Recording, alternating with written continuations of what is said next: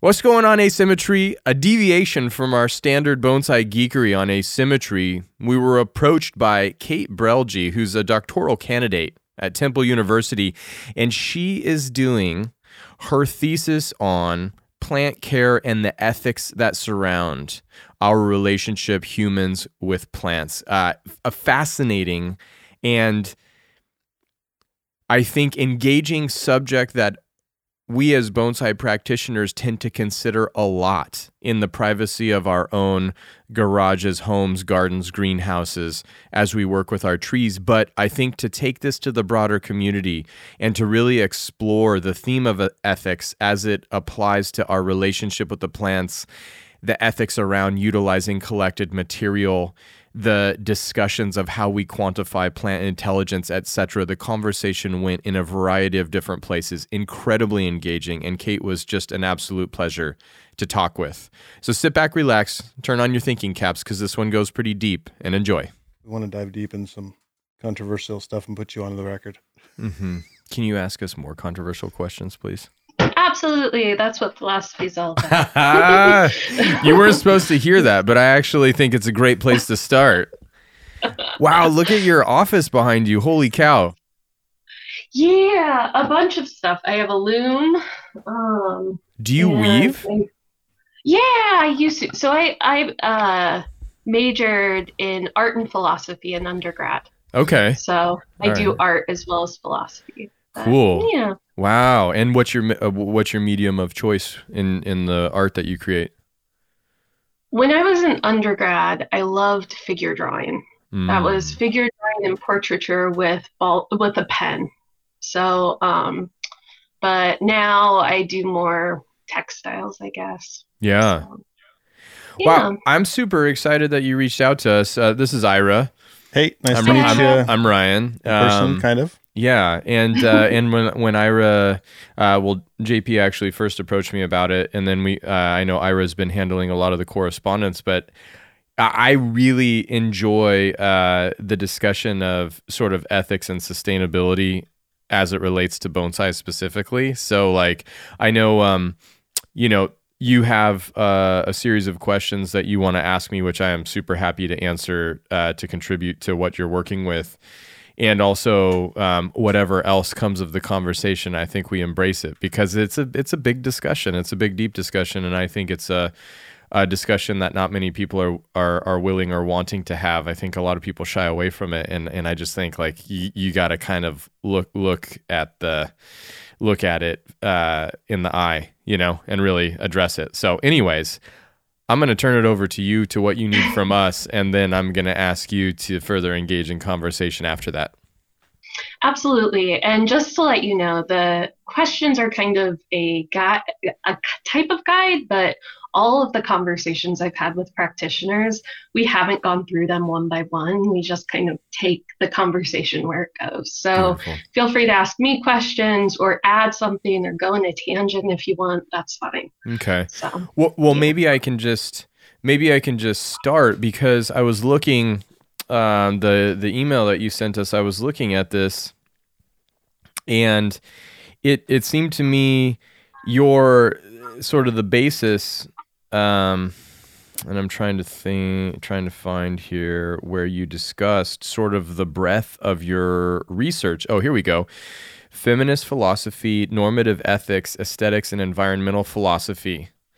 These are three separate areas of study, or these are all wrapped into kind of a singular uh, area or direction that you're headed at. Can you help me understand that a little bit? Absolutely. So, all of those are subfields of kind of like philosophy. So, you can have a project that's just feminist philosophy or one that's just environmental ethics. Um, my project mixes a few of them. So, I'm currently working on my dissertation. I'm a doctoral candidate in Philadelphia, and um, my project is on environmental ethics. So I take kind of an ethics of care framework, which is historically associated with feminist philosophy, and apply it to human plant relationships. Um, and then it's a little strange for philosophers because I then apply it to the real world. So I look at three case studies of types of human plant relationships and kind of talk to people who actually do that work and see if the theory makes sense given how the real world is. Mm. So. So it would be counterproductive for you to share your theory with me before we begin, I'm assuming, right? Like you don't want me to have any bias going into the conversation. A little, yeah. Although you can cool. probably tell from the questions I sent, um, and we can discuss it at the end after we've kind of discussed some of your views, um, and I can explain kind of what the project is and where I'm at, especially with the bonsai chapter. So bonsai is going to be like one chapter. Great. yeah. dissertation. I didn't read the questions. I stopped at the questions okay, cool. because I did I didn't I didn't want that to be like something I was prepared for. I just figured, you know, it's like better to but I would love it if you would uh, explain your your your theory and sort of what your how this all contributes because that would be fascinating after we talk. So that's really exciting. Awesome. Yeah, definitely. Very good. Well, so, let's go. Let's do it. Okay, cool. So um, I know a little bit of your history. I've listened to a few other um, episodes of Asymmetry and read a few articles on the blog. Um, but if you could just summarize what your history with bonsai is, kind of like how did you get into it? And then do you consider yourself an individual practitioner or a practitioner associated with like an institution? Oh, interesting. Wow, that's yeah, that's that yeah. is a that is a great question. Um, you know, bonsai for me was almost like a kind of like a moment of immaculate conception, just based on the fact that I had been introduced to bonsai and exposed to bonsai via the Karate Kid as like a pop popular cultural mechanism that I think introduced a lot of people to bonsai and and probably mm-hmm. also created a lot of stereotypes that that people associate with bonsai. But uh, I was more interested in the martial arts at that point in time, and it wasn't until uh, I saw an infomercial about Japan, and the closing sequence had this bonsai tree, and you know, it, it kind of created this mystery around Japan and and bonsai specifically, there were images of you know natural environment of geisha and of and of a bonsai tree, and I was like, wow, and maybe some taiko drums, which I also thought were pretty cool. Uh, and then the next day, like literally the next day, I went to the county fair, and and there was a gentleman there selling bonsai trees, and he was normal people were buying them, and I just thought, oh, I I had had the interpretation that this was an art form that had an aura of mystery around it shrouded in sort of this Mr. Miyagi Daniel-san relationship in the Karate Kid, and yet here it was as this really high point of of you know as a cultural representation in this you know infomercial for Travel Japan or Nippon Airways or whatever. And then I was at the county fair and it was an accessible. So like I had kind of this tiered exposure to it, not intentionally looking at it. And and I rode my bike to the library. I didn't buy a bonsai tree that day. I rode my bike to the library. I checked out every book that they had on bonsai, and and like that was it. I was in, uh, and, and it and it you know it captivated my life when I was 12 years old, and and it uh, it really my passion has only grown. Awesome. And do you, uh, so you started out as kind of an individual practitioner then? Like, so you started with books and seeing it at the uh, fair. What was kind of like your next step? Did you experiment on your own or did you go to a workshop? Yeah, so much of my original and initial experience formed what and who I am today as far as a bonsai educator because for the next Oh man, I mean, I, I, was 12 years old. I went to Japan when I was 21. So for the next nine years, I was an individual practitioner that was trying to find knowledge. I checked those books out at the library. That was my first access point. I, I, I mean, I literally consumed, you know, osmotically that information. I slept with them. I looked at the pictures over and over. I memorized the pages.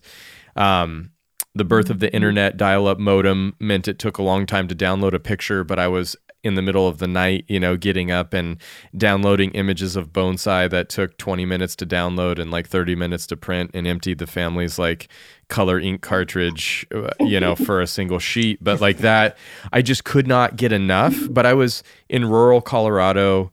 Um, I was I was three and a half hours from Denver, which would be the first contact point, and and ultimately a very influential contact point. But ultimately, I really moved to California not only to get a collegiate education in horticulture, knowing I was going to pursue bonsai, but I moved to California to be smack dab in the middle of what I perceive to be the most um, prolific bonsai culture you know in in the United States at that time. And and and that was um, even then I had to put going to school in San Luis Obispo I was three and a half hours to LA four hours to San Francisco. Those were your two major bonsai hubs. I was six hours away from El Dorado Bonsai which was a facility the first educational facility I had ever known of or it was really the first teaching facility for bonsai in the world mm-hmm um, and so those were my like three major epicenters that I really spent a lot of my time at in college. Every single weekend, I was either in the mountains, um, you know, searching for bonsai material, or I was studying with somebody somewhere.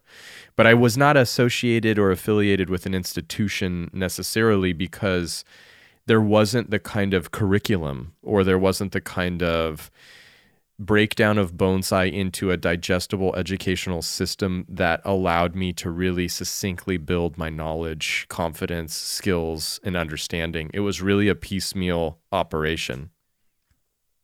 Awesome. And so then when you went to Japan, you said you were 21? I was 21, yeah. Okay. And did you kind of organize that individually or did you like have to apply? Yeah, my so um through through going down to Los Angeles, San Francisco, putting myself out there in the bonsai world, I would sleep in the back of my truck, you know, and and sort of offer my labor in exchange for information with whoever was willing to allow me and like give me their address to their backyard. Basically, uh, I, I met a gentleman named Ben Oki. Ben Oki was the first apprentice to John Naka. John Naka was the father of American bonsai. And John yeah. Naka had very strong ties to the Nippon Bonsai Association in Japan and a lot of the the bonsai professionals in Japanese bonsai. Um, so, anyways, I started working with Ben down in LA at the Huntington Library and Garden Collection, and Ben said he would take me. You know, he said, "If you're this serious, I'll take you to Japan." I said, "Great, I want to study." With Masahiko Kimura, whom whose work I had been looking at since I was 12. A month after I went to the library and checked out all those books, a family friend gave me a Bonsai Today, which was a periodical published in the United States at the time. And I saw Mr. Kimura's work and I said, I'm going to study with him. So going to Japan winter quarter of my uh, second year in college, um, Ben Oki introduced me to him. I requested an apprenticeship and I wrote Mr. Kimura a letter a month for, you know, two and a half years uh, before he ever actually wrote me back or before I was able to establish an, an apprenticeship or secure an apprenticeship with him. So it was it was a continual request. And did you write in Japanese or English? I wrote in Japanese. Yeah. So I was studying. I recognized that I was not going to be able to go to Japan and be successful without a Japanese language skill set. But like any language, you can't learn Japanese studying and you know an hour three times a week in in a college scenario. But one of the things that i did do that prepared me for japan was um, i bought like a at that at that time in the early 2000s it was a like 52 cd set called the Pimsleur approach to language for the Japanese language. And as I was driving to LA or San Francisco or El Dorado I was listening to language CDs. I was practicing. I had like a tutor outside of class that would help me uh, edit the letters I was writing. But you know, the first letter I wrote him was like, it was like a kindergarten, you know, level letter, and and sort of my language skills mm-hmm. evolved. Mm-hmm. But I had a lot of help too. Yeah. Yeah. Definitely. So cool. When have your attitudes towards bonsai plants or bonsai as a practice either mm-hmm. changed over time? Like when you were young and kind of fascinated bonsai, like what are the attitudes you had towards the plants? Yeah, yeah. I think, I think, I think the first point of contact for a lot of people with bonsai is either it's cool, it's novel, uh, and unique, or or it's fascinating, like it captures your attention from like a what is this? How is this? Who does that? Like what is trying to understand this thing? Um, and as I was in college, I started to recognize how much more um, how much more considerate I was needing to be, and I started realizing the um, I started realizing the um, responsibility I was taking on, especially when I started collecting um, or gathering wild specimens, I started recognizing like, oh wow, I'm I'm like really starting to enter a relationship with the natural environment that is not to be abused, that is not to be taken for granted. I I and that that shifted things. Now when I went to Japan, I mean the more serious you get about bonsai, the more you start to sacrifice the self, you know, time, some sometimes, you know, literally your physical well-being potentially uh, for the responsibility of caring for these living organisms that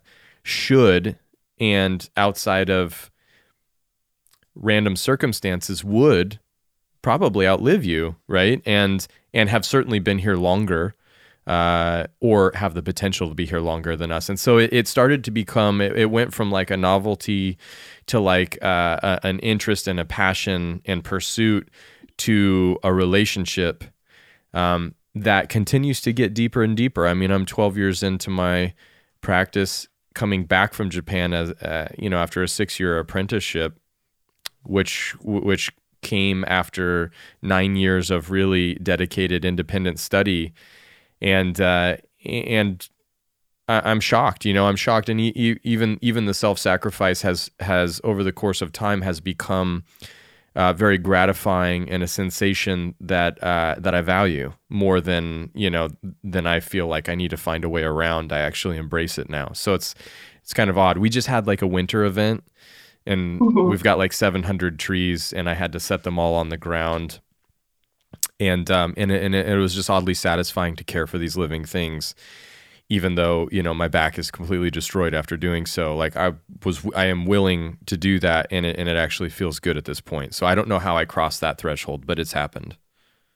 Yeah. And so the the value of the tree then like how would you describe the value of the trees that you have or that you take care of um, well, I think there's it's a matter of perspective, right? Like there's a monetary value, mm-hmm. certainly. Um, unfortunately, monetary value has the threshold of what the market will bear, and that is always changing, and that's very culturally. That's a cultural thing. That's a societal thing. That's a generational thing. Um, but the value, as far as you know, because for bonsai, the trees that you choose to, or at least for myself, the trees I choose to invest that kind of energy in are trees that I absolutely have to love because I only have so much energy and so I can't have 3,000 bonsai trees. I just don't have the energy for them. It would be irresponsible from the perspective and approach that I take towards bonsai, which is you do sacrifice the self for the tree ultimately. Um, so I, I, I, have to I have to love them. Um, but the longer that I engage with them as a living organism, the more I have a personal relationship with them. They become a time capsule. They hold a lot of memories and nostalgia. Uh, we've been through a lot together. Some of them have survived horrendous things that we've both had to weather the storm of, you know, whether it's weather, whether it's human related events, whether it's uh, a marker in time that I don't want to forget or I would love to forget. And that tree still holds that. And it's helped me reconcile that. So my relationship with them is probably similar to what you could describe as a relationship with another human being. It just, um, the fact that the tree doesn't talk back and doesn't engage in that way means that my observation and knowledge of the tree is very uh, I, I, think it's very intimate and i think it's very deeply assumed. And inside of that it still has an air of mystery that continues to drive my fascination. I don't completely understand any tree yet i feel so close to it. Yeah you so a few things um, i think it's fascinating this is just my own commentary when um, because I've asked the question about value a few times, and a few people their first response is money, which I just think is interesting because, you know, in ethics, like there's so many other options. So it's interesting that that's something that's on people's minds. But I think like people who do it professionally and for a living, like in a society where you have to do that, it's just interesting to me that it comes up. Um, yeah. And then it seems inevitably to slide into, not slide into, but then when people talk about their own collections, it's like, like you said, like it's like it's almost like they're human. Yeah. Um, or something. Yeah, and I think the thing that I that I kind of lost in that was I was going to tell you, you know, the the value of bonsai is the journey, right? It's like the process. It's not in the finished product, which I think would be hard for somebody viewing bonsai for the first time to see. It's it's about that that relationship that's established. It's about the the the memories that that tree holds and carries and the history. And for for trees in Japan, the hands that have touched it over the course of time is another big one. Uh, the marker of World War II and and trees that survived that event is a very big, uh, you know, sort of iconic component that those trees carry forward. Um, but I but I also think, and it just slipped my mind again in terms of. Um, the mon- oh, I was thinking about this yesterday because we spoke with uh, a West a Western gentleman who's trying to be a bonsai professional in Japan, and um, ugh, just keeps coming in and out of my head. I'm so sorry. no, you're fine. Uh, I don't know. I don't, I, am I'm hoping. I'm hoping you are going to fill in the blank here. No, no, no. It's it, it, it was about. Oh, oh, oh, oh. I was thinking about the fact that you know bonsai practitioners, as far as a relationship with trees or a relationship with mm-hmm. plants, obviously there are different perspectives. Some people pursue bonsai solely for the commercial aspect. Some people pursue bonsai without the commercial aspect being even remotely considered. Um, but when you when you when you start to look at the intimacy with which a bonsai practitioner knows plant material and establishes a relationship with the natural environment. I I'm biased, but I also, if I objectively think about it, can't find another profession or another pursuit or another relationship within the human plant connection that could even remotely come close. And again, I am biased, but I cannot mm-hmm. objectively think of one because I could think of who else engages with the internal vascular structure of a tree while also considering its appearance, while also considering its origin, while also considering its root system, who dissects the root system and sculpts the roots, who dissects the vascular system and sculpts the foliar mass, who maintains, who manages, who waters, who nutritions. You know, most plant material goes in the ground. Uh, half of plant material that people engage with is an annual and only lives for a year. You know, so like when you think about bonsai and the intimacy with which we know it, if you are a grafter in a commercial industry, in the nursery industry, say in the Willamette Valley south of Portland for the specialty conifer industry specifically, you are intimately engaging with the vascular system, interchanging the foliar mass one for another through the grafting process over the course of spring. And you know, just based on that, you know season, you know physiology, you know technique, and you know aesthetics. But you are doing that for the purpose of selling when we take on a tree at Mirai, although we may sell that tree, we don't take a tree on for the purpose of selling. I take a tree on with the assumption that I'm going to cultivate that tree and pass it on after my death. That is the assumption that I have to have when I engage with a piece of plant material. And that's why we commoditized education and feel comfortable with that because I never wanted to lean on selling a tree I had a very close relationship for because I had to keep the lights on. Like that that never felt good to me. I saw it happening in Japan and in Europe. It wasn't my motivation, but because of that, the intention behind each piece is so much more personal and intimate. And and I think um, I think that's worth saying that bonsai specifically, whether this is a par- part of your project or not, has been on my mind as the most intimate relationship that I, I I've seen established with a plant. Yeah, it has been really interesting talking with bonsai practitioners because before I started the project, I knew a little bit about the care required, but I did not know. like it's just been yeah. like a huge landslide of information, yeah. just how much practitioners organize their entire lives around their trees. I mean, it's you know ultimately uh, you know, to say it's a practice, I think is even understating it. It's a it's a lifestyle, depending on how how, how deep down the rabbit hole you choose to go. Yeah. Yeah. Definitely.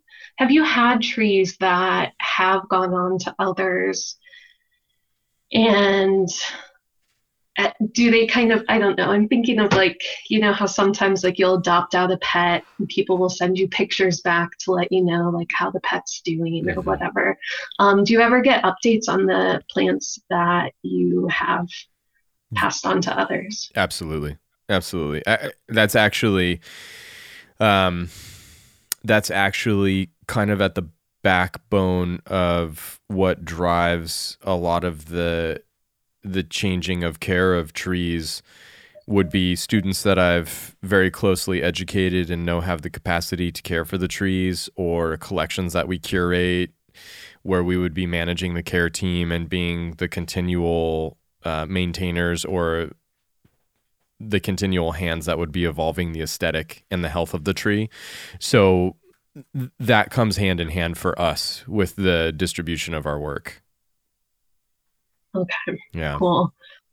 Has a tree, I'm sure, I, I don't think I've talked to someone actually for this project who hasn't had this experience, but has a tree ever died in your care? And what is that feeling like? If oh, it has. Of course. Yeah. That's a part of it. That's a part of working with a living medium is you get to confront death. Um, yeah, I had obviously it's hard especially when you put the kind of care and attention into it and you develop the kind of relationship the more uh, significant and long-standing the relationship is, the harder it is to to lose a tree. And for me, when I lose a tree, you have uh, I have the obligation of looking at that event directly in the eyes, you know, and confronting a very hard situation because you want to you don't want to lose a tree in vain. You want to learn from that experience so that you hopefully can avoid that so that you can prevent that outcome for other trees. And treating it as a learning experience, I think, is the respectful way. You know, it's never a positive to lose a tree, but it's this respectful way to handle that unfortunate occurrence. Um, but I cannot discard of that tree myself for whatever reason. I have a mental block around it. Uh, I have a, um, a really uh, close working relationship with uh, my garden director. He understands sort of my philosophy around this. He takes care of that for me, and it's really hard for him too. You know, so it's just an unfortunate aspect of the art form. But we've kind of developed. Um, you know a, a system should that happen that that we're able we're able to both move on and like keep moving forward. Because there there are you know there are other trees that we really do have to take care of and we've got to learn from that.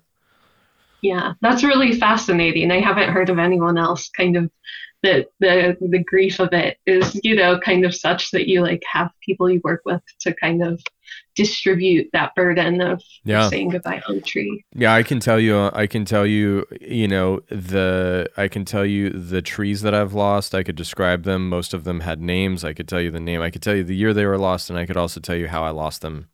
Uh, so you know that I, I think that needs to continue to be the trend because if you become callous to uh, the process of of losing trees a, as a responsible practitioner, that is unacceptable in my mind. Interesting. Um, I'm trying to think if there are other one that you had mentioned earlier that the trees don't talk to you. Do they communicate with you, and if so, like how? Or if they don't, oh, they how absolutely. can you tell that they don't? Yeah, I mean, I think you could. I think you can anthropomorphize a tree to basically perform in a way that satisfies every human behavior and interaction, uh, from the most simple to the most complex. Um, so when I say a tree doesn't talk, I mean I'm saying it literally doesn't give me verbal cues, but a tree communicates, and you could say it's talking if you wanted to anthropomorphize. But uh, a tree is definitely giving a tremendous amount of feedback mainly in growth, uh, color and pigmentation. Um, you know, the communication devices that we've started to become more informed by is its susceptibility to disease and pest, and how mm-hmm. those components are communication devices. Um, its utilization of water and its demand for resources, which I think is a you know food and and liquid consumption is also a major human mechanism, right? If the yeah. verbal cues are lost. And so tree trees are very uh, are very capable of telling you very broad things. But I think the real capacity to communicate with bonsai as a practice and a lifestyle is taking a broad indicator and then having the knowledge of both the tree's behavior, the species behavior, the environmental context, and being able to physiologically take all of those cues and reduce it down to hypothesized reasoning for that communication and behavior. And that mm. is the complexity of the science as well as the unexplainable component of relationship and feel connection to the tree that you can only have through a, a, an extended period of time working together. Yeah. To kind of switch gears a bit, it's a clunky transition, um, but do you think bonsai is an art? Uh, I don't think that the practice of bonsai is an art. I think it's a craft. And, and we talk about, I think we talk about this a lot at, at specifically. I think it's like a, I think it's like a kitschy subject matter in the broader topic of the art form. But um, I think that bonsai is a craft, but I think that bonsai can be presented as an art. And I think that w- when you present bonsai or pursue bonsai in context, the con mm-hmm. the context informs the outcome. If if the bonsai practitioner or the creator is letting the tree guide the dance and is acting as a filtration to the stimuli in context around you. And I think when you present bonsai in context to people, they have no choice but to be informed and influenced by the surrounding environment. And that can mm-hmm. very much start to create dialogue pose questions, challenge people, make statements that would more appropriately be coined as as the as bonsai as an art form as opposed to as a craft, right? So the the the the difference there then becomes the context. Yeah, definitely. Well, I think those are most of the like kind of targeted questions that I had. Um, I am curious. I'd like to discuss um, your experience with bonsai in the wild and mm. ethics, but that's less within the confines of my particular project. yeah, yeah, but that's more where I'm hoping you would. I, I that, cool. and that's actually what I would love to. That's actually what I would love to talk to you about because that's the awesome. that that's the elephant in the room. Honestly, you know, is is is bonsai from the wild and the ethics of such. Yeah, in the interviews I've been doing, a lot of people when we talk about because they know that I'm coming from an ethical perspective, you know, but there are like myriad ethical perspectives. Like there are tons of different theories. Um, and one thing that keeps coming up, or one thing that I'm interested in too, is like, well, where does the pre bonsai plant come from? And does that matter? Mm. And a few other people have flagged like collecting might be the most kind of like uh, richly textured of yeah. the kind of ethical, you know, sure. like field. Because if you're taking a cutting, I mean, you're taking something that probably wouldn't otherwise be its own organism and turning it into its own organism. Mm-hmm. If you start it from seed, like you're again kind of like not taking it out of a context like collecting is. Mm-hmm. Um, but yeah. Yeah, I want to. That's interesting the way that you just said that because, like, taking a cutting where you're like you're taking a branch, which would not normally be its own tree. It's like, well, is that ethically irresponsible to change the function of a plant based on the, you know, the women fancy of uh, of human intervention? I'm I, like, the the whole discussion of of ethics, I think you could also look at appropriation, cultural appropriation, and bonsai being spread outside of Japan and pursued mm-hmm. in different. Is that is that ethical? And uh, and how much can you change that and still call it bonsai and be ethical? You know, like I think these are all components to the ethical question. But I think um, when you and if if you you know from from a point of ethics uh, of of collecting trees out of the wild, I think as a as a as a person looking at bonsai from the outside in, you might say, "Hey, leave that plant where it is. That tree was growing just fine. That tree became old in that uh, scenario because it was, you know, fine, and its fate should be determined by the by the you know the natural landscape and and the unpredictable events of Mother Nature that have both given rise to it and have given it also this contorted, uh, you know, and stunted aesthetic where it's barely clinging to life. And and so you like kind of walk into that and you're like, well, that's that. Yeah, no, I understand. Uh, that argument. And if we lived in a perfect world where human intervention had not already altered not only the the the state of so much of the native landscape, but is continuing to alter the environment. I mean, the literally the air around the entirety mm-hmm. of the native landscape, then it, then I think that that is a very valid perspective to take, and I think we would need to be respectful of that. Now, it doesn't mean that you get to bypass uh, the fact that you know just because humans have intervened and altered the state of the natural environment doesn't give anyone carte blanche because there still is something there to be valued and con- conserved and uh, sustainably considered and preserved for future generations, etc. I think where um, where a lot of bonsai practitioners don't find an ethical hangup with the collection of material from the wild is because a lot of bonsai collectors are taking material out of the wild before a road is cut through uh, the native environment for purposes of mineral extraction, fracking, uh, timbering. A majority of our government managed lands are supported by resource extraction. The largest, uh, you know, piece of the budget for the National Forest Service is road building.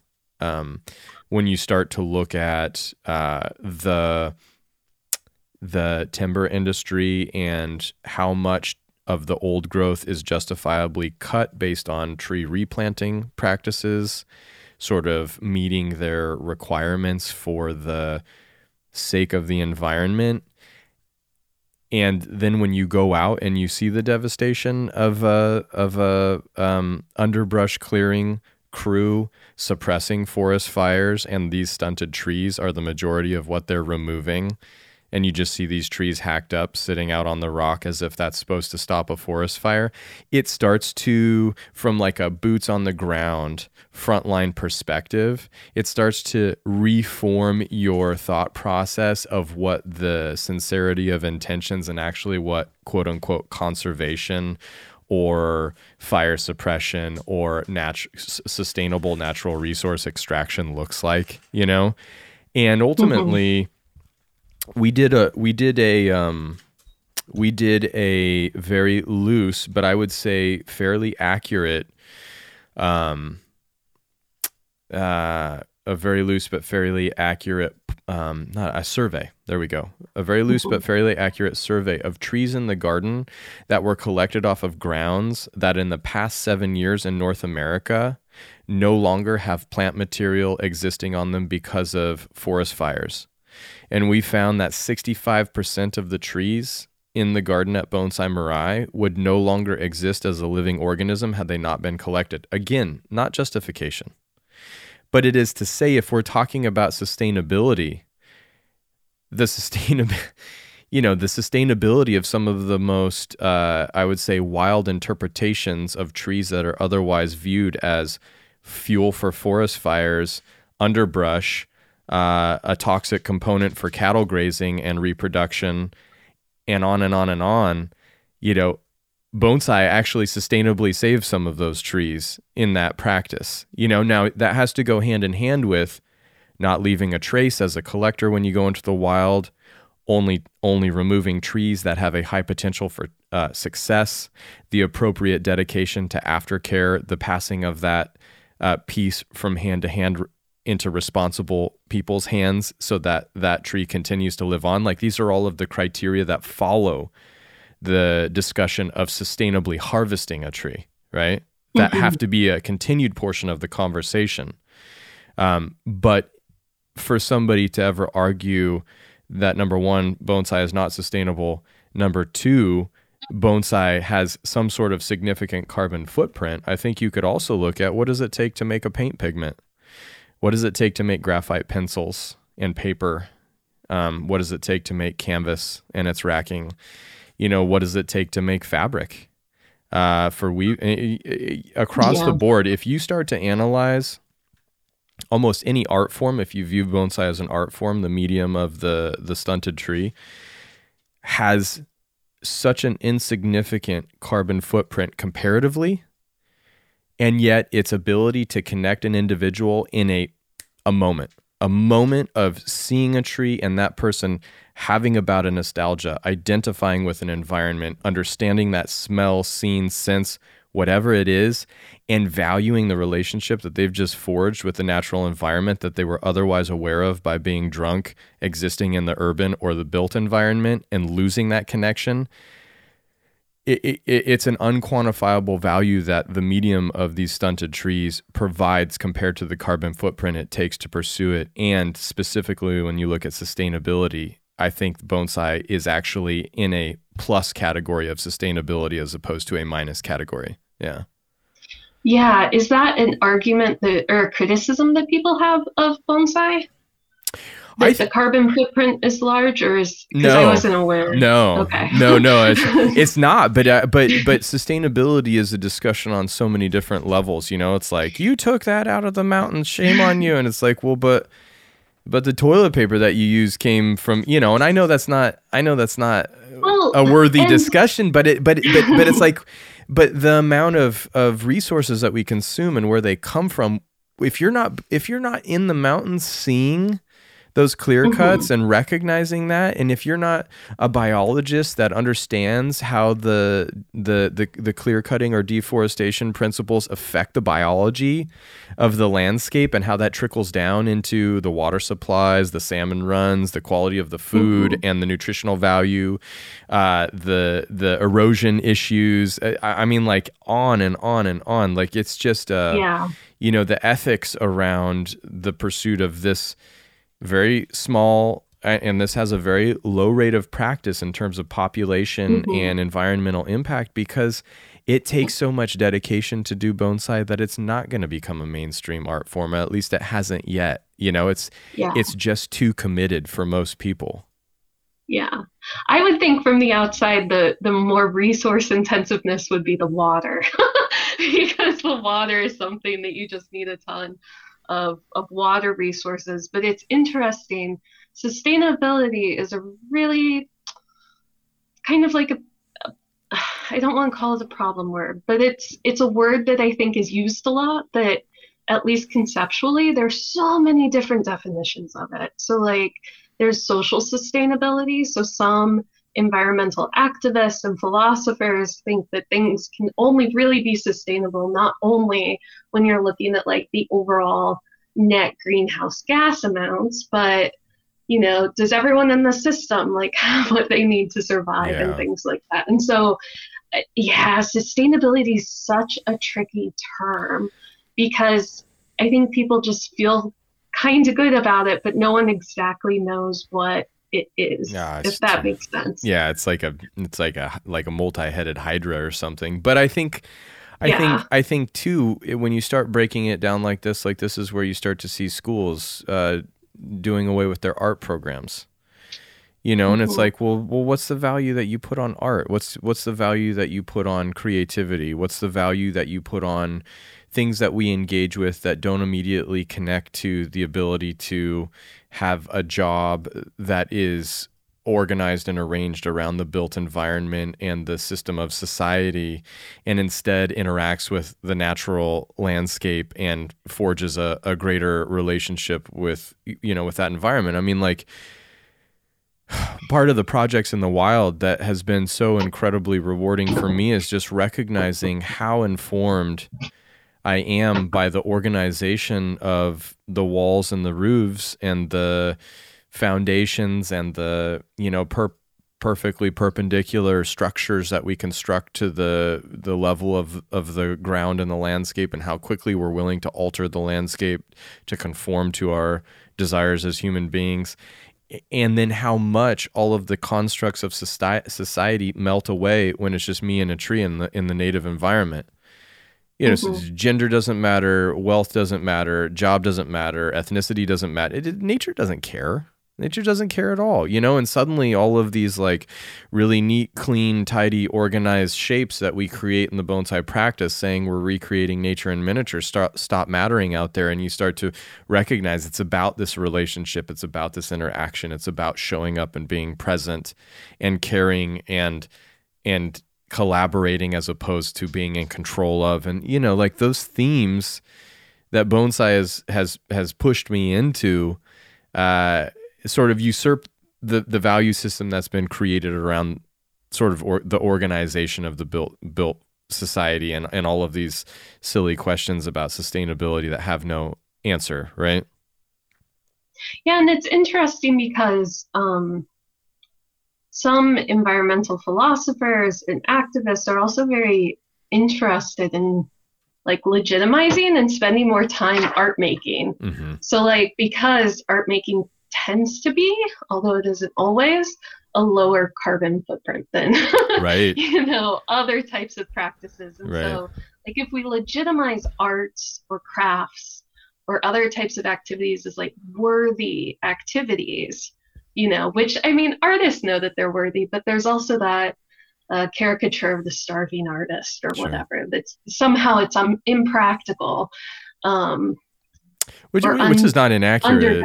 Which is not yeah. you know it's not inaccurate, but I also right. think you there used to be such a focus in North America on the trades as being a, yeah. an alternative to college. You know, I mean, you mm-hmm. you got into the trade. You were a, a, an electrician. You were a plumber. You were a mechanic, and the pride of that craftsmanship, the pride of of being a tradesman was mm-hmm. was really a strong identity in North American culture, and now it's looked at as a lower degree of education to to be that it's looked at a, as a lesser option to pursue that path and it's such a it's so devastating because consequently we've lost lost the craftsmanship that that we historically have had built an entire society and culture and identity on in North America you know and it's really fascinating to see us outsource all of that stuff.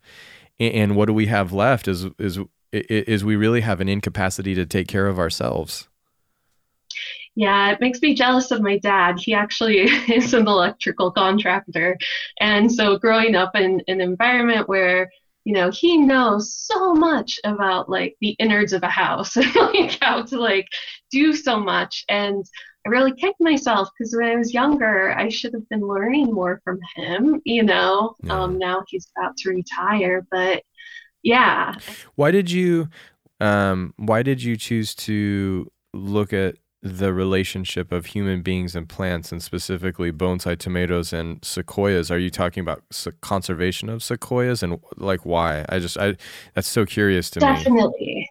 Yeah. So I grew up with a fam- from a family that always had plants. Like our year was organized around when mom would take out the plants for the spring and the summer and then move them in back uh, during the fall.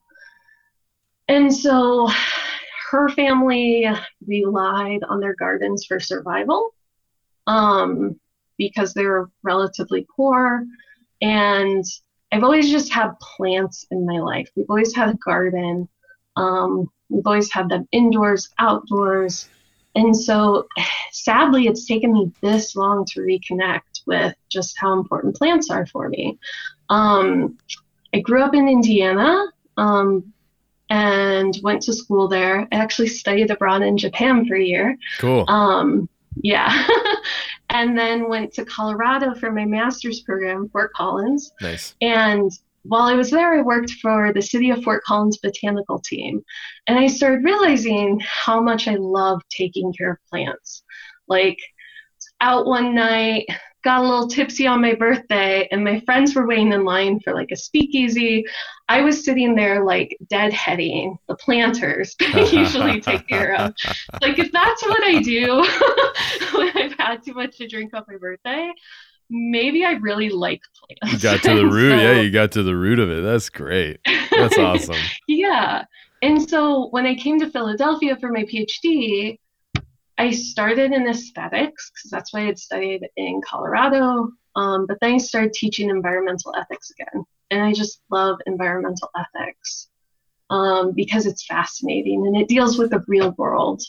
It's part of philosophy that's considered an applied ethic, which means like you deal with actual facts on the ground, like what is actually going on. And so, yeah. And then I decided I'll do a dissertation on plants, which is actually really weird for philosophy um, because a lot of Western philosophy focuses heavily on human beings. Yeah. So, yeah, there. I know um, a lot of Susan Simard's work has, uh, and there have been a few books that have brought raised the question you know do plants feel do plants think do plants intentionally behave and and that mm-hmm. from a philosophy perspective that's uh, a pretty poo-pooed line of thought to anthropomorphize you know the the the that trees are in in have intelligence you know and that and that's oh, super interesting to me i mean i have my own feelings about that and whatnot. But I, I, I, I, I thought maybe some of that might be at the point of origin of what you were talking about. But how mm-hmm. incredibly fortunate are you that? And I just think about what you just said of your mom uh, took care of the trees indoors, and then in the spring she brought them outdoors and took care of them outdoors. I mean that that is an intuitive knowledge of plants and the process of integrating plants from indoors to outdoors, and the acclimation process and the exposure and the care changes and whatnot is a is a very deep knowledge to be able to do that successfully. And that was par for the course for you as a child. You were exposed to that and that awareness of such. But then you said something about her family was poor and they had to grow their own food and how interesting is it that the act of gardening used to be a practice of sustenance, and now when you look at gardening, gardening has become, I think, a a and not this is a, this is this is a this is a, a, a certain population who garden, it is almost like a social virtue signaling that we are doing mm-hmm. our responsibility of growing our own food. And instead of it being a poor practice because you didn't have food, it's actually yeah. a white a white collar practice because now you're actively trying to do your part albeit whether it's sincere or insincere to lower your carbon footprint or or provide your family with a higher nutritional source who which you know what chemicals have or haven't been applied. You know what I'm saying? Like it's such an oh, interesting oh, yeah. transition that has happened and and it just speaks to this greater disconnection from the land that we kind of share, which really coming back from Japan and going through the day in and day out life of a bonsai professional, there was a point in like the first 18 months where I was like, boy, I, I, this, this is not going to sustain me long term. You know, like mm-hmm. in Japan, there's a, a, a system of patrons that support bonsai professionals. There's an economy that is created uh, by either those patrons or through the Kokufu exhibition, which is a national exhibition, and it drives yeah. the commercial value of bonsai in Japan. And so you have, as a professional, you have this scope of work that you're constantly performing. And I think in Japan, the dedication to the craft is really the backbone of bonsai and then the commercial value is the incentive or the motivation um, mm-hmm. but in the united states you don't have that patronage. So to be a bonsai professional and be wiring trees and unwiring trees and seeing trees grow and then pruning them and managing their shape and you're doing it for yourself. You know you're doing it for yourself or i was doing it for myself. Mm-hmm. But that that practice was not going to sustain me without there being a greater call to action or reason for investing in those trees you know and, and and obviously i have my relationship with them and i care with them and whatnot but but i really do see bonsai as an art form having the capacity to connect people to uh, a relationship that we have lost in modern society you know and it's it's just mm-hmm. like that continued pursuit of what does that relationship look like? How much have i lost that relationship? How much can i rekindle that relationship? And what is the offshoots of that for me or for other people as we continue to put our work out there and further refine its capacity to connect in all of these different ways connect to nostalgia connect to you know there's like a study that said 80% of people you know, and I don't know who conducted it or the motivation, or I don't even know if the survey or study is Mhm. accurately conveying the numbers because that's very skewable. But uh, 80% of people's first memory is of a tree. And so, like, yeah, one of the things I do with my students is is ask them, "What is your tree? What is your what is your rendition or what is your tree?" And in a group of you know eight students coming to study here on any given week, uh, there will be eight different variations on that answer. And when you ask them where that comes from, most of it comes from their childhood memories, where they Yeah. viewed their interpretation of home and the fact that home associated with a tree and that tree was specific to an environment. That that is just illustrating the point of you know where the Mhm. motivation for doing this at the level that we do it at with the commitment that we do it at um, where that motivation ha- has that kind of backbone of power or reason or justification for the effort Yeah, definitely. And I find that it's really interesting with bonsai. Um, with the practitioners, I've been talking with curators and also like bonsai societies, how much educational outreach is really a part of their mission, you know, which it makes sense in the curator realm, um, but also that the local bonsai societies are really concerned with younger generations, making sure to have that connection with the natural world. yeah And one access point that they can have is through bonsai. So, yeah i always question how much there i think i think bonsai you know when i came to the back to the united states in 2010 you could count on one hand the number of people that were bonsai professionals making a living from bonsai you know not that, that that's not to say Mhm. that's not a, a metric but it is to say you know how many people put their money where their mouth is and are actually doing things that is making bonsai more accessible particularly to the younger community and when you say younger you know how many people are offering bonsai courses to elementary school kids on their own time Mhm. and dime how many bonsai clubs are taking their bonsai presence online so that the younger generation in terms of your teenagers and early 20s are accessing that in a way that they can both you know efficiently or effectively access connect to people that are of a like mind because most bonsai clubs are uh, i would say an older generation and that's a kind of uh, an antiquated thought that is being reinvented by progressive clubs at least in north america Mhm. but is really you know the bonsai club the bonsai convention these things that used to be a hub for community related events has lost some of its functionality without a little bit more of uh, understanding that modernization and pro- progression has to occur in order for that to continue to serve its purpose. So it's like yeah, you know, I I I think I, we hear that a lot, you know, but um, but there aren't a lot of people that have actually taken the steps to make bonsai more accessible, and that's really something that I feel proud that Mirai has done. as someone who found bonsai when you were 12, do you think that others others that are 12 or would you have even enjoyed it more do you think if you had started when you were younger? Like Yeah, it's tough to hypothesize. Had I had, had I had what we've created at Mirai when I was twelve, um, what would that have done to my life trajectory? I have no idea. You know, but the Hmm. re- the reason that I went to Japan was not because I wanted to go live in Japan. I mean, I was I was very open to going to Japan. It seemed really interesting, you know, but I did not have a fascination with Japanese culture necessarily, or the idea of living abroad necessarily, or even the idea of traveling necessarily.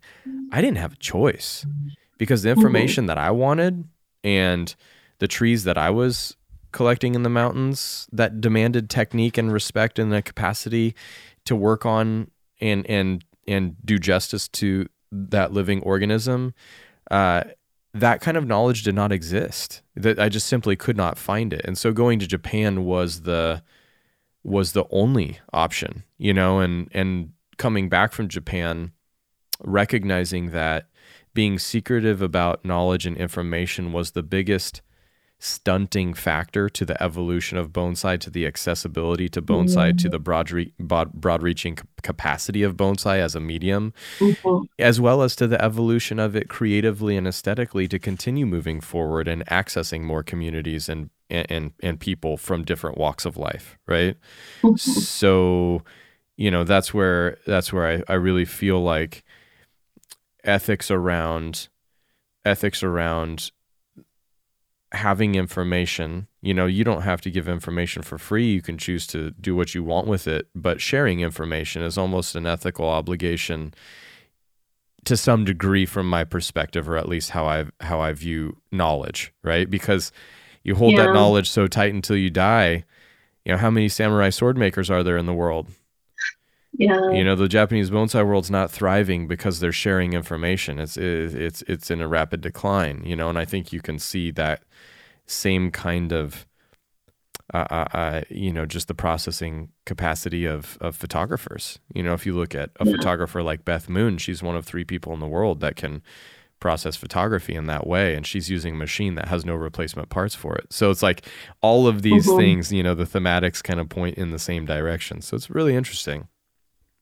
it's interesting that you mentioned kind of like the ethical, that there's like an ethical obligation to share knowledge, because I kind of resonate with that, um, especially having a passion for teaching.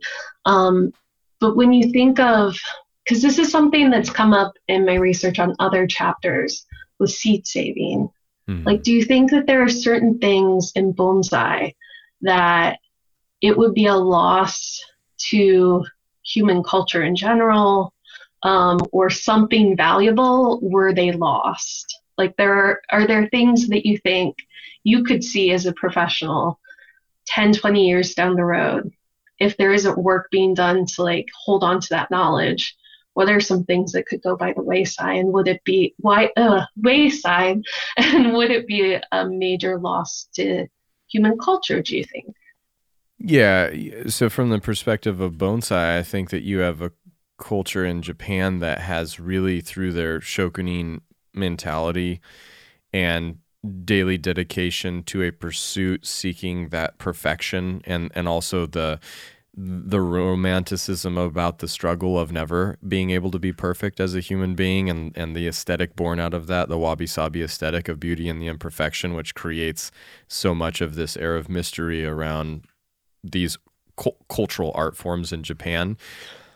That's not an openly shared thing, and not many people are going to pursue it with that kind of intensity to be able to sustain and maintain the technique of of those you know sort of pinnacle personalities that have taken on as a lifestyle that art form. So there's a tremendous amount of knowledge you know, shoeing horses. I mean, there's a tremendous amount of knowledge to do that well in a way that the horse feels comfortable and to be able to read a living animal like that in that fashion. Um, but when you when you sort of expand it to the greater perspective for us in North America, the loss of old growth and the loss of ancient I I think that you can very clearly tie the abnormally sized proportions of our flora in the western United States to the mentality that created the American spirit from the perspective of this abundant this this concept of abundance the if you can dream it you can do it. The um the sort of wild quest for untouched land exploration, the pioneering spirit, uh, freedom, the spirit of the individual. Like I, I think this, I think this all started when people hit the Rocky Mountains and continued moving west, and they saw the ponderosa pine, which you know its its its categorical slang name is big pine and, you know, that was the beginning of it. And you can just imagine what it must have been like to walk through the Sierras and cross over that and see the Sierra junipers and the size of these 80 to 120 foot tall sentinels. And then you roll right over and you're seeing the giant sequoias on the west side of the Sierras. You walk through the coastal oaks of the valley, and then all of a sudden you're at the redwoods, and you're just like, what? What?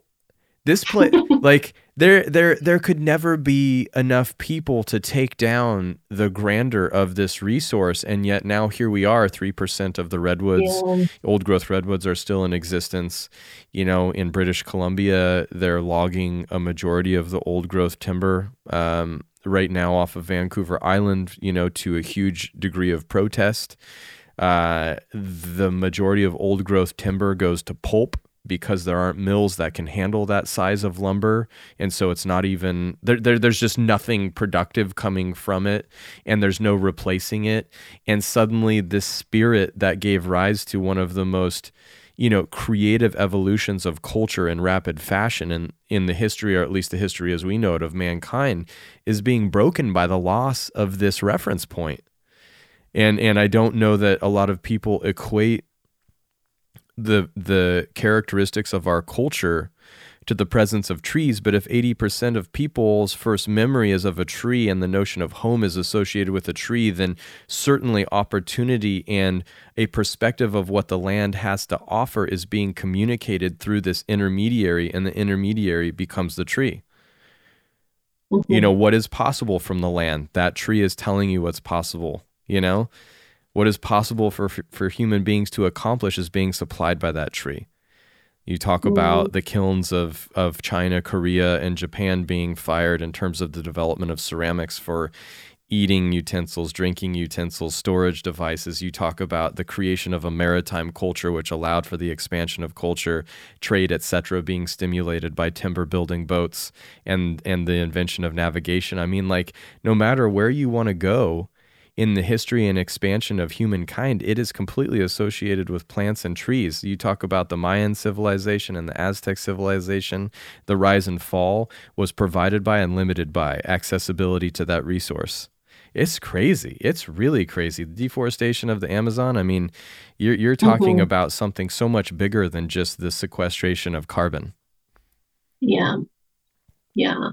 Do you think that then, kind of going back to collecting, because some people that I've talked to have said that in some ways, collecting some of these trees is an act of conservation yeah. because, and even, I mean, I know preservation, you're not supposed to touch it at all, but in a way, like conservation in preserving like some living specimen of a tree that I don't know if we can bring up climate change, but sure. how yeah. the ecosystems are changing yeah. um, may not be able to live in a certain place anymore, or based on the natural disasters that climate change is kind of like increasing the severity or the frequency of. Yeah. Like you had mentioned, the fires wiping out where the trees would have been. Do you think that that's a type of ethical component to the work you see yourself in other bonsai professionals doing? Uh, I think it is something that I'm actively aware of, and I do see as a part of our work. I can't speak for other bonsai mm-hmm. practitioners or professionals and whether or not they're considering they're considering their actions and engaging with bonsai to that degree. And I would typically tend to assume that that probably is not a a widely uh, practice thought in bonsai necessarily, but I think when you start to plant the seed of that being a really practical and and potentially even an incredibly authentic perspective of conservation or preservation, I think that there's a significant argument to be made that it in fact is.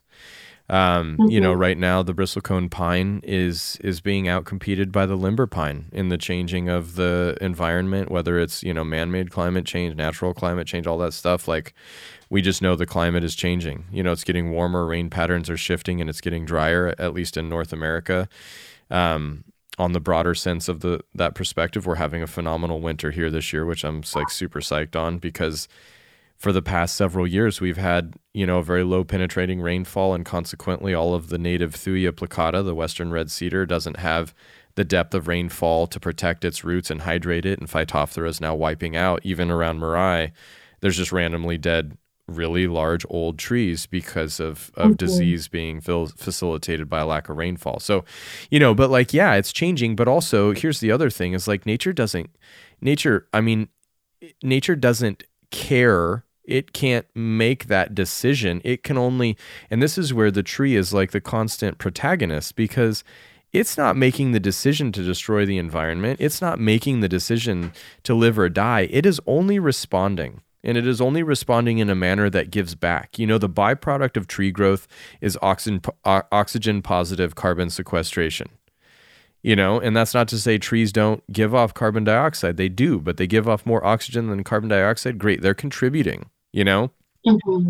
And they are using resources, but they're also self feeding because that organic debris that they accumulate through the consumption of mineral content goes right back into the soil as as humates and decomposes through the action of all of the other organisms that it engages with facilitates fosters and supports and like it's a really it's a really beautiful story of a constant protagonist um, mm-hmm. and so it, it it is it is um you know in the effort of trying to make a 120 foot or in the case of a redwood a 200 plus foot tall tree digestible to an individual, yeah, standing in front of a giant redwood is is awe inspiring.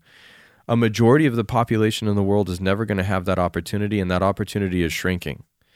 So mm-hmm. can can bonsai allow somebody to digest the the relationship that you could have with that 200 foot plus tall tree by presenting it in a size and proportion and accessibility that allows you to understand oh, wow, this tree has to be watered every day. Oh, wow, this tree reminds me of something. Oh, I actually care about this tree. And your relationship has just been forged. And you say, this is a redwood. Oh my gosh, I'm going to go see those redwoods now, or I'm going to do mm-hmm. something that supports, whether it's I'm not going to leave the water on, you know, when I'm uh, going to the bathroom or I don't know, you know, I'm going to shower once a day instead of twice a day, or who knows, you know, I'm going to get a low water yeah. utilization dishwasher. Any, anything helps. Yeah. Anything right, helps right. that that is an action moving in the direction of not gross consumption of natural resources yeah. with an ignorance that there's always going to be more. You know that that that is helping, and bo- and and and does bonsai make that change for a lot of people? I believe it does. I believe it does.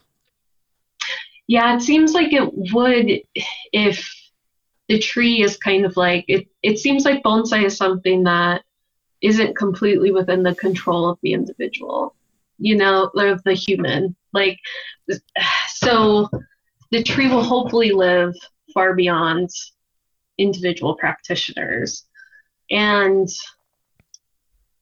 yeah, that it would hopefully connect people with the reality that like you can't just replace this tree. Like it's not something that's replaceable.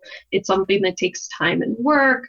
Um yeah it's interesting. I was i was at winterthur which is a dupont um right. museum i guess and he had this giant tree.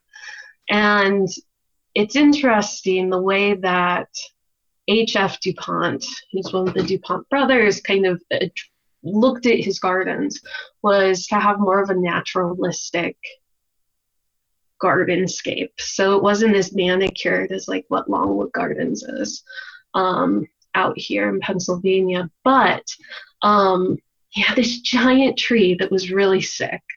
And it was fascinating reading through the oral histories of like the tree doctor that got called in, told DuPont, look, we can't do anything with this tree. Like it's it's dying, it needs to be cut down. And DuPont was like, no, like I mm-hmm. need that tree there. Like even though for him the tree was more about being an aesthetic object, he was like, that tree is irreplaceable. Like you need to do everything that you can do. So they did the old fashioned thing of like clearing out all the rot and filling it with cement so that the tree would hopefully be able to stand. But the person who was working on it was like, I have no idea if this is actually going to work. Yeah. Like, you know, they have like an actual person inside the trunk, like scraping it out, and then um, had to put the cement in brick by brick because there wasn't a really good way to get it in. Um, and so he told DuPont afterwards, he was like, Well, I, you know, I, I hope I did well enough. And DuPont was like, well, we'll see. Like, if that tree is still standing after both of us are dead, then you'll know you did a good job. And DuPont died quite a while ago. And um, the other gentleman died in 2020. And it's kind of like, you know, trees, I think, can connect us with these like lifespans that, you know, we can do as well as we can do to try and like keep them living and to care for them. Um, but they are really irreplaceable in a way, you know? Yeah, I, I think. Well, so so you can't just leave me hanging. Is this tree still standing or not? Yeah. I mean, like. It's still alive, yes. Oh wow, dude died in 2020 and he won. Yeah. And it does look like healthy-ish. Like I am not an arborist, so I don't actually, you know, Yeah. I'm not uh, horticulturally qualified to like determine the health of an individual plant. But yeah, it's still alive. Ugh. It it looks good.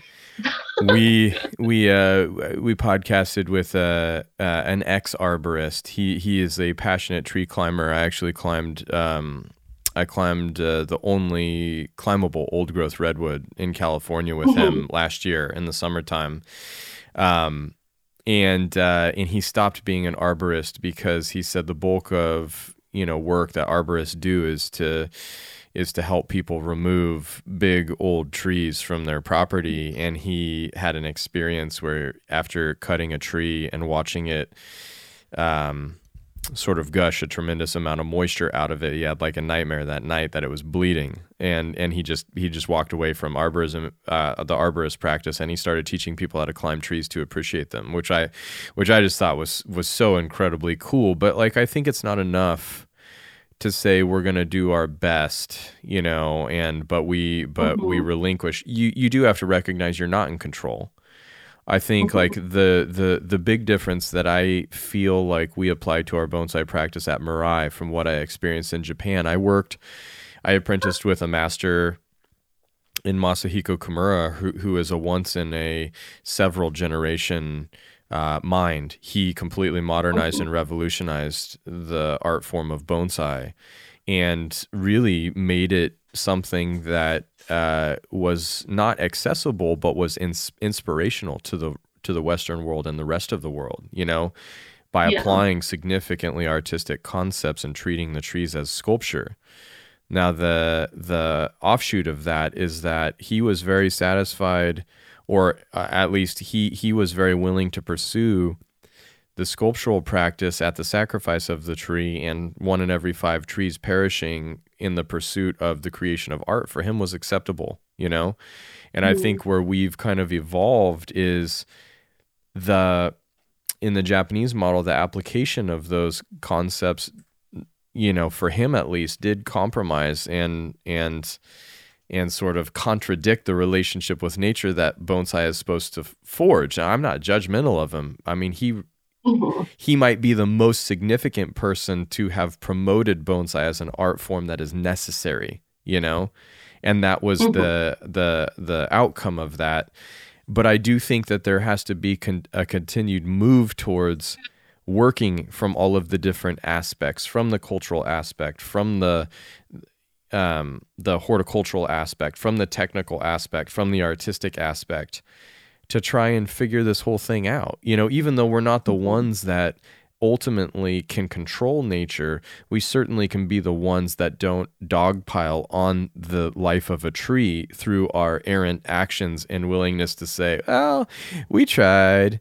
You know, like, and, Yeah, and, and that's yeah. really that's really where um, there's a lot of really cutting edge approaches to understanding Mhm. how we treat the environment from an application of chemicals, including fertilization, uh, and breaking down the carbon content of our soils, which leads to everything from salt to uh, hard pack to uh, a loss of biology in the soil, uh, which decreases nutritional content. You know, and and, Mhm. and bonsai, you know, from the general perspective, doesn't a lot of people might look at it and say, well, that doesn't have any role in this. But at Mirai, we look at it and we say bonsai might be the most important illustration of the necessity to pursue and think about and bring attention to the fact that there are people doing things that, although it might be applied to agronomy, has a greater implication to the life of a tree on the face of this earth.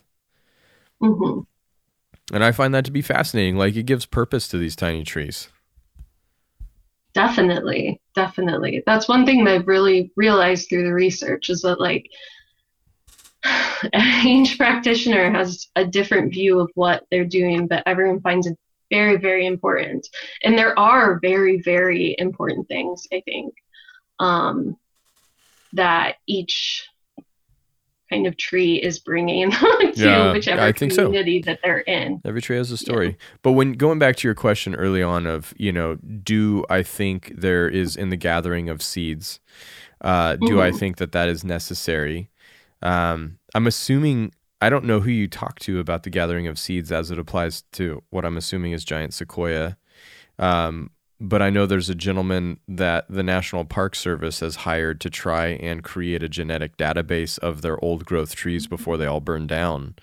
And that Cool. yeah that that has become a major focus and the giant sequoias uh, were one of the target species and i had talked with him after climbing the old growth redwood as he was going to collect seeds from the giant Mhm. sequoias and i had also talked to an associate of his who was going into the giant sequoias after that environment had burned to see what was Mhm. still alive and what they could connect, co- what they could collect genetic samples from.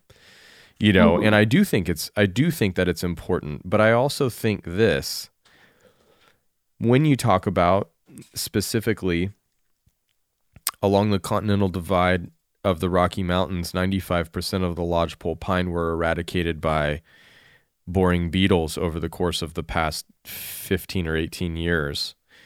There is a f- 5% population of trees that are left, and everybody says, well, we need to go harvest the genetics of that 5% population because it was capable of withstanding that traumatic event. And when you start to look at that, you say, well, yes, that genetic withstood the event that occurred, but the next event that's going to occur most likely is not going to be the same trauma. And the genetic that is being repopulated is probably not going to be capable of withstanding the next outcome any better than the 95% that succumbed to those boring beetles, right?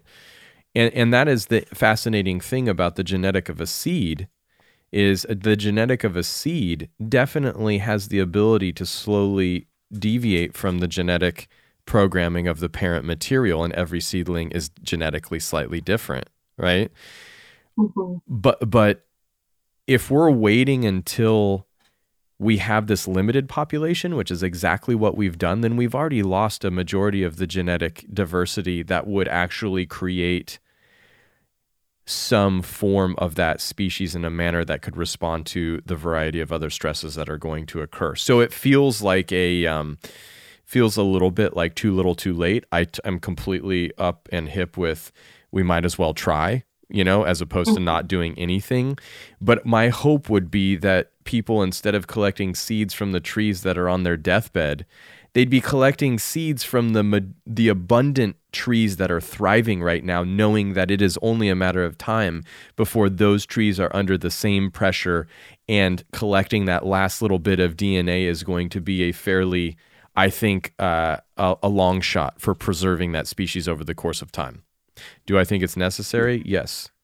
Uh, to preserve these things, I think they hold culture. I think they hold resource uh, solutions, etc but I think the way that it's being handled is like so many things. It's such a retroactive uh, or re- react reactive response instead of a proactive response. Absolutely. Absolutely. Yeah. So, That was the story. oh, no, I see was. Ira. Hey, no, you're fine.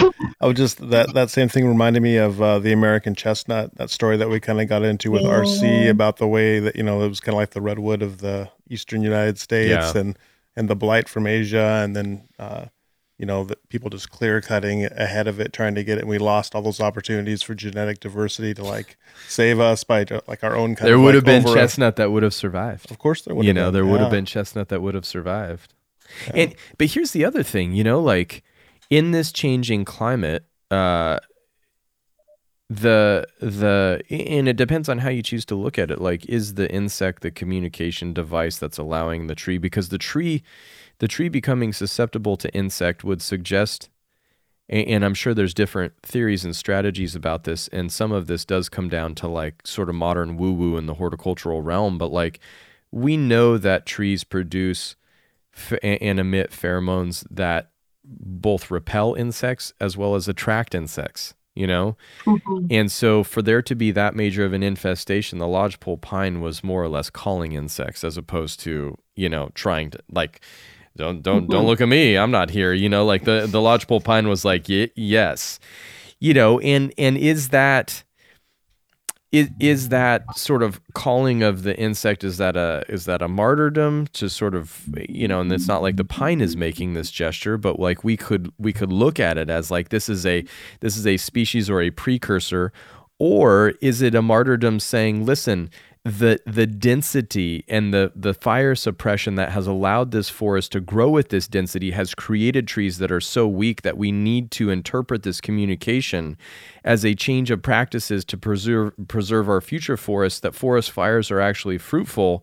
I understand houses are built there all of those things like this is a major infrastructural shift but like look if we can't feed the population or if you know these things continue to happen the population is going to dec- there's going to be a lot of changes. You know what I'm saying?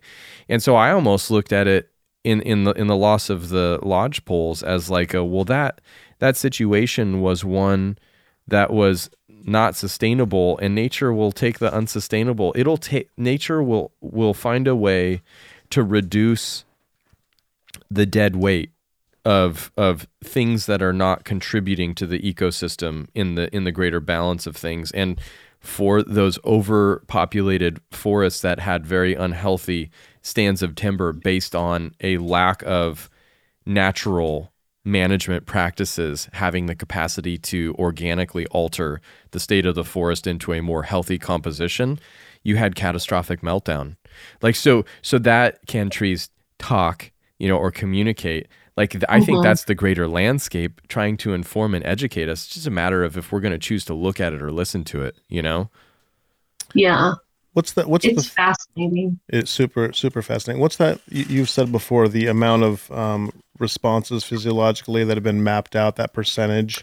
And then the other kind of thought I had was just that idea of um, it's been documented that trees that are um, kind of on their way to, to perishing will like take their resources and like dump them back into the soil yeah. and to eh, to like so other trees can kind of access them like that whole thing is really fascinating yeah. too yeah and that's some of that some of suzanne simard's work and some of the her colleagues right, yeah. but but like this is all highly controversial too. There are uh, the same number of people yeah. that are like oh this is so amazing or there's a, a, an equal number of people being like you have got it wrong. You're full of shit. You think trees are so good. They're out there it's competition not community you know whereas sort of some of this science would suggest it's community not competition. But what you were referring to is my my physiology professor in college saying, you know, there's 25,000 known uh, hormonal plant responses, and we've mapped like 1,200 of them. That was the so we've got it figured know, out is we what just, we're saying. Yeah it's it, oh. it's really interesting. Anyways i don't we're probably so we've probably gone so far off topic. Did we no, can we get actually, back on topic like, and hear i want to hear what your theory is. oh yeah what's your theory? I want to get oh, back yeah, i want to yeah, get yeah. back on so, that before we before we let you escape. So really quickly though communication uh, between plants is part of where the project started because i was really fascinated by the idea that plants communicate with each other, but also the way that they communicate with insects, other animals, and humans um, in ways, like Ira said, we may or may not actually understand yet, you know. So um, a lot of that science, it's fascinating looking kind of as an outsider on the scientific landscape. Like, some people suggest that there's a bit of a paradigm shift going on. So, like, going from this kind of like lifeless view of plants where it's like they're living but they're basically just machines to a more kind of like uh, what do you call it um, it's almost like a romanticism that they're more like alive and spirit filled or something like that. Um, and so it's really cool when you talk to plant studies people. Some people will say, oh, of course they've got a soul or spirit or consciousness. And then if you talk to another plant studies people, person, of course they don't. they're just responding to stimuli, you know, kind of mindlessly. Um, so I think it's a really cool and interesting point um, scientifically but also culturally that we're at with plants because people are interested in kind of exploring some of these questions of consciousness or non-consciousness. It's very divisive. Mm-hmm. it's kind of like with my project half of the people are like well why are you even arguing that? We buy it. Like we plants are people and the other half are like why would you even try and do that like plants are just like living machines. So, hmm. yeah. So, and you're arguing that you're exploring that question, or you're arguing arguing what that plants are. So, no, that's where I'm a little bit different. So, I'm starting with an ethic of care.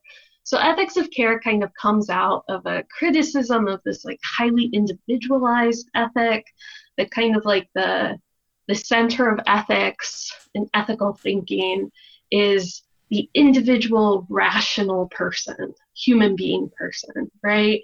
And what is ethics? Well, it's thinking about theories, using our reason, or making calculations about how much pleasure or pain is produced by a certain action, you know, kind of like very theoretical.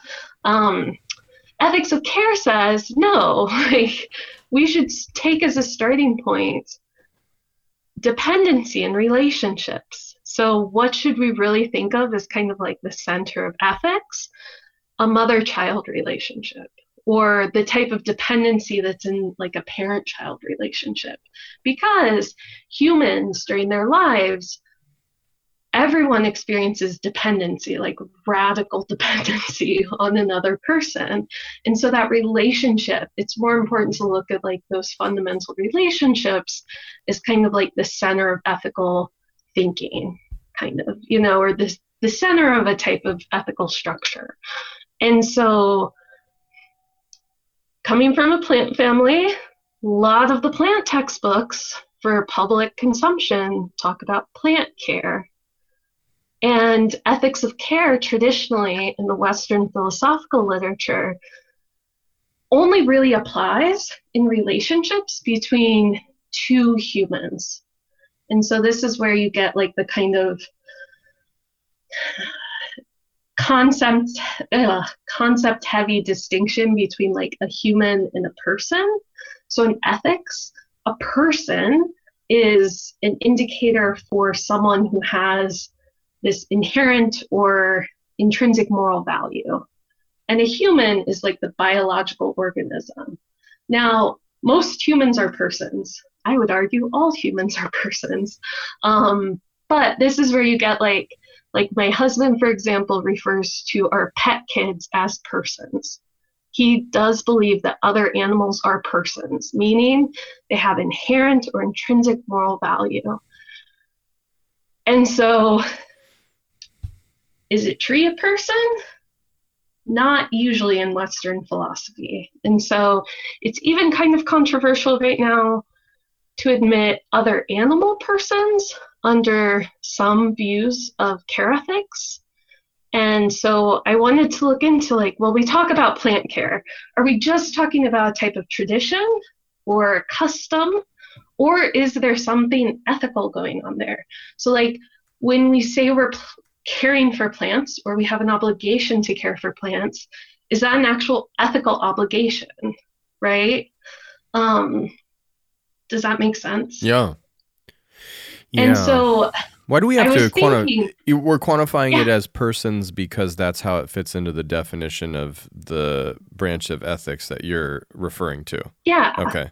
That's one. That's one option. Um, lots of people have taken that route. Um, Matthew Hall has a book about plant personhood that's really interesting. He actually, it's a religious studies and a philosophy book, so he goes through different world religions and histories to kind of show like what different indigenous beliefs about plants were. What's so kind of like called? trying uh, plant personhood or plants as persons by Matthew Hall. Huh. Um, and so he kind of does that genealogical work to try and see like where did this concept that plants are so different than animals come from kind of in our like contemporary culture. Um, another option is to just like radically change what we mean by a person to admit things like plants. Um, and the third option is to reject the personhood requirement from the ethics of care. So we can have an ethic of care without persons. And so that's the approach that I'm working with right now because I think that plants are very interesting and importantly different. than what we talk about when we talk about persons. Um, I think persons are picking out like a particular set of things that's most more close to what we talk about when we talk about like what's interesting or meaningful or important or valuable with like humans and other animals. So, yeah.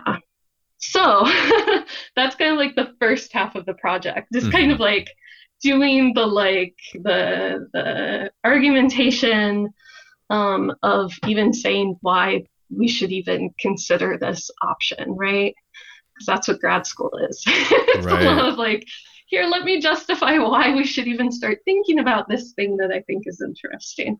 Um, and then the last three uh, chapters are case studies. And so I take the theory that I made or that I worked on presenting so that you can have an ethic of care where there's a human and there's a non person, but it's still ethically rich and it still requires ethical obligations, even though the plant isn't a person.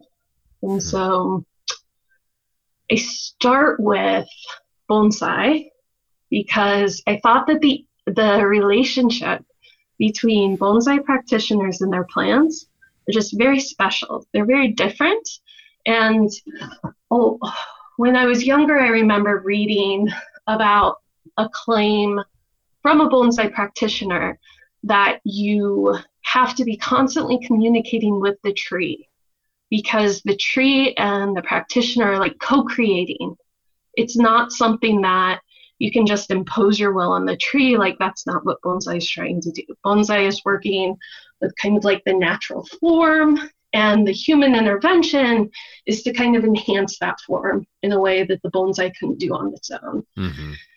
And so that coupled with um, my experience talking to people about bonsai, seems like people either love bonsai or they hate it. They think it's beautiful or they think that it's ugly. And so I thought that that would be a really interesting case study to see like, well, is care going on there? If some people like view it and say, oh, it's ugly, it's torturing the plants, right? Which I'm sure you've heard that type of response from sure. general public before, which has been fascinating talking to people about how much work is involved and how offensive that kind of quick judgment is on the mm-hmm. work that somehow they're like torturing or like hurting the tree. you know, if you yeah. actually talk to bonsai practitioners, like some people will get very, very actually angry, like have an emotional response to that type of criticism, which makes sense with the work that bonsai practitioners are doing. And the second case study is tomato plants, because the reason why we have tomato plants nowadays is to eat tomatoes. And so, does it make sense when we talk about the care of crops or the care of tomato plants that we're actually caring about the plant kind of in and of itself? Or are we just using it as an instrument to get the tomatoes. Mm. And if we are, is anything unethical uh-huh. happening in that yeah, relationship? Holy cow! Yeah, you just, no. yeah, you really just that that was like the yeah. that that has more of a correlation to your question about taking a cutting and having that be ethical. That's really fascinating. Yeah. You can tie that into yeah. bonsai too. I Woo. think. Like, what are you trying to get out of it? There's a whole use thing there. The tomato thing fascinated and, me when you put it next between bonsai and the giant sequoia. I was like, well, this is there has to be something. This is here. interesting. Yeah. Yeah, and then the the sequoias I chose in part because a lot of my like examples, with the exception of bonsai, although I ended up like focusing on the American practice of bonsai basically. So most of the people I've reached out to are practicing in the U.S. Um, so they're kind of part of that diaspora. But um, because tomato plants just seem super kind of Americanly entrenched in American gardens, and then sequoias are like quintessentially American. Like they're a wild plant that's identifiable, that, you know, has a lot of meaning and symbolism to a lot of folks, I think. So, mm-hmm. yeah. But they're all different contexts. Like, I think bonsai is interestingly aesthetic and kinship. tomato plants are like use and sequoias are like wild plants. And so it's kind of like in each of these different contexts, can care actually be happening, like ethical care? And if so, how? Mm-hmm. Um, but yeah, does that does that make sense? That's great. Sorry, yeah, that was great. That's really? better than I thought it was going to be. I'm just you, you, you, exceed, you exceeded Ira's expectations. That's tough to do. That's tough to do. Hats off to you. That's great. Yeah, I was rolling the dice. Uh, well, what is so?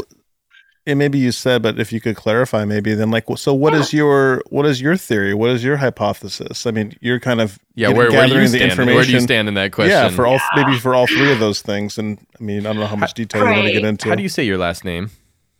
Brelge. If we if we were intervi- interviewing Kate Brelge and we said, Kate, uh-huh. what is your stance? Yeah. Yeah. Turning the tables. So I, I do think that ethical care can happen in all of those situations. But in practice, there are a lot of danger zones. so, you know, like, for example, if I go to a bonsai show and I'm like, oh, that's kind of cool. And then I buy a plant and think of it more as like I don't have the appropriate attitude towards it. Like that can be a downfall. Like that can make it like unethical. so if I'm like just looking at the plant as like something totally disposable, for example, or something that isn't deserving of care or that I don't think has any inherent value kind of in and of itself, that could be a downfall of it, right? Um, and also on the like kind of results side, do the actions that I take towards the plant actually result in good things for the plant? Hmm. So like hopefully most often they do. And I'm sure most often for like professionals, that's the case in bonsai. Now, kind of moving that way, you know, you have different types of actions. Some might turn out well for the plant and some might not.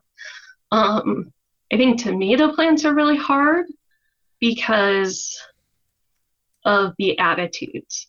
Like, I don't think, at least in the US, there are always like attitudes towards a tomato plant that like say yes that tomato plant is like valuable in and of itself um, but in terms of like recognizing that there's dependency in the relationship. Farmers will tell you that. Like gardeners will tell you that. They they know that the tomato plant is dependent on them and whether they're farmers that rely on the produce of the plant to like survive financially um, or you know like my grandpa living off of their home garden like you know they recognize that dependency and they recognize the type of interactivity that they have with the plants um, and tomato growers are like probably professional bonsai practitioners very aware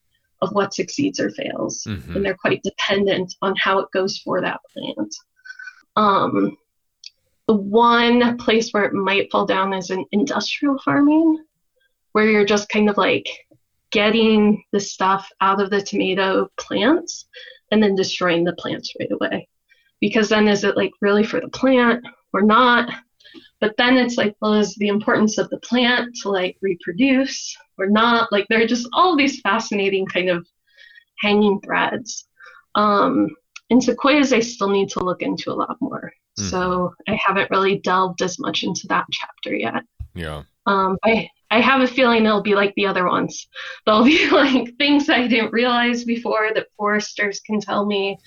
Um, I always have my intuitions going into something, but then once I actually talk to people who work with the plants, it's you know all up for grabs. Yeah, yeah, yeah. Very interesting. Well, I I, I certainly are now, are you pursuing redwoods or giant sequoias? Because you know, Se- Yeah, se- I- sequoia, sequoia sempervirens, like people call them sequoias, but they're more commonly called redwoods. And then giant sequoias Right. is Sequoiadendron giganteum, but people typically call them sequoias. So, and people call Right. giant sequoia redwoods, and it's just a whole smorgasbord of horrible connections with the slang terms. So, or the common name. Which one are you focused on? Because those are So- two two different worlds.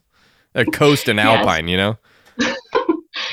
And then there's also the um, Chinese redwoods that like we didn't know existed really until like the 1950s. We in the West, Uh, they thought that they were extinct. Mhm. And so if you go to arboretums, that's kind of like we're collecting seeds that were popular in the 1950s, like Linteter. They'll have Chinese redwoods or mm-hmm. Chinese sequoia, metasequoia, Yeah. instead of like indigenous sequoia, which to me was fascinating. I was like, if you're going to have a sequoia, like have the sequoiadendron giganteum.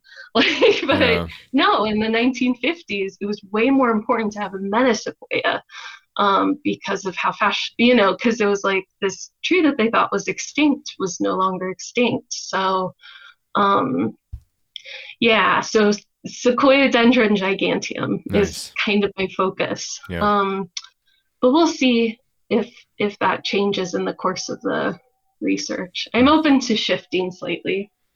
Very cool. So, Oh, very cool. Yeah. Oh well, I wish you uh, I wish you all the best. Anything we can do to help, we we are always here to to talk because it's obviously a passionate subject for us. But um, yeah, yeah, thank- anytime you want an interlocutor who wants to ask you uncomfortable ethical questions That's exactly what we love. Yeah. While withholding any judgment because I'm not in the community. Like, that's true. Yeah, you're very know. you're very neutral to everything. that was good. I try and be. It's one of my like teaching things because I come from such a like diverse, like intellectual, like background. I try to be kind of like let people express what their views are, and then we can kind of go from there. But How much longer until you? So do you have to prove your dissertation, present your dissertation? How, what, what does that look like? yeah, it's an oral defense, so hopefully I'll have a full draft of it by the end of this school year. And then I'll have the summer to clean it up. Hopefully have the defense um in the fall. At least that's my like my like uh New Year's dream journal. Mhm. I'm like, okay, that's the goal. Finish by the end of 2022. So The defense calls Ryan Neil to the stand. What what do you do? What do you do with this? with the project or with my PhD in philosophy? Yeah, yeah, yeah. That is the question. so, I mean, I went to ta to do my PhD because I love teaching. I had a terminal master's degree at Colorado State University. So, like, they specialize in environmental ethics and aesthetics. And so I was like, okay, I'll go get my master's, see if this is what I want to do. Um, and as part of the program, you're a TA, and I loved teaching. I had already taught for one year in a high school in South Korea, in Pohang, as a gap year um, with Fulbright. And so that was a really good experience, and I loved teaching. And so I thought, okay, I'm going to go on to get my PhD so that I'll have like more job security, which if you're in the humanities, it's it's kind of like there's so few jobs. it's a strange reason to go on. Um, but I ended up really enjoying getting to like really choose what I'm working on and I'm loving the research. So after this is done, I'll probably apply for academic teaching jobs. And then if that doesn't come through because of the market, like I can look to nonprofits. Their research is really fascinating. So I'm hoping that it'll allow me to like pivot into a different industry if higher ed um, isn't in the cards. So Wow, wow. A lot of dedication. or I could always go back and train as an electrician with my dad, and that would be fine too. so You'd be able to fix a lot. Of things. You know, that's like the whole. Yeah. That's kind of the trickle down. Well, uh, it was very much a pleasure. Uh, nice to meet you. Yeah. Super uh, enjoyable to speak with you, and uh, and I wish you the best of luck. Thank you. And thank you for taking so much time. I'm sure you're like incredibly busy at Mirai, so I really appreciate it. Lots of trees, but you know we, we like talking about trees, so it's all good. Uh, we will uh, we'll get you the audio file so that you have this for your reference, and I, and I really uh, I think it's really great. I think we'll probably put this out there as well because I think it's important discussion. Awesome. Very cool. Thank you. All right, Kate. Well, you take care. We'll send it to you, Awesome. and we'll be in touch. All right. Sounds Thanks, great. Kate. Thank you so much. Have Take a good good evening. care. Okay, All bye. right. You too. Bye.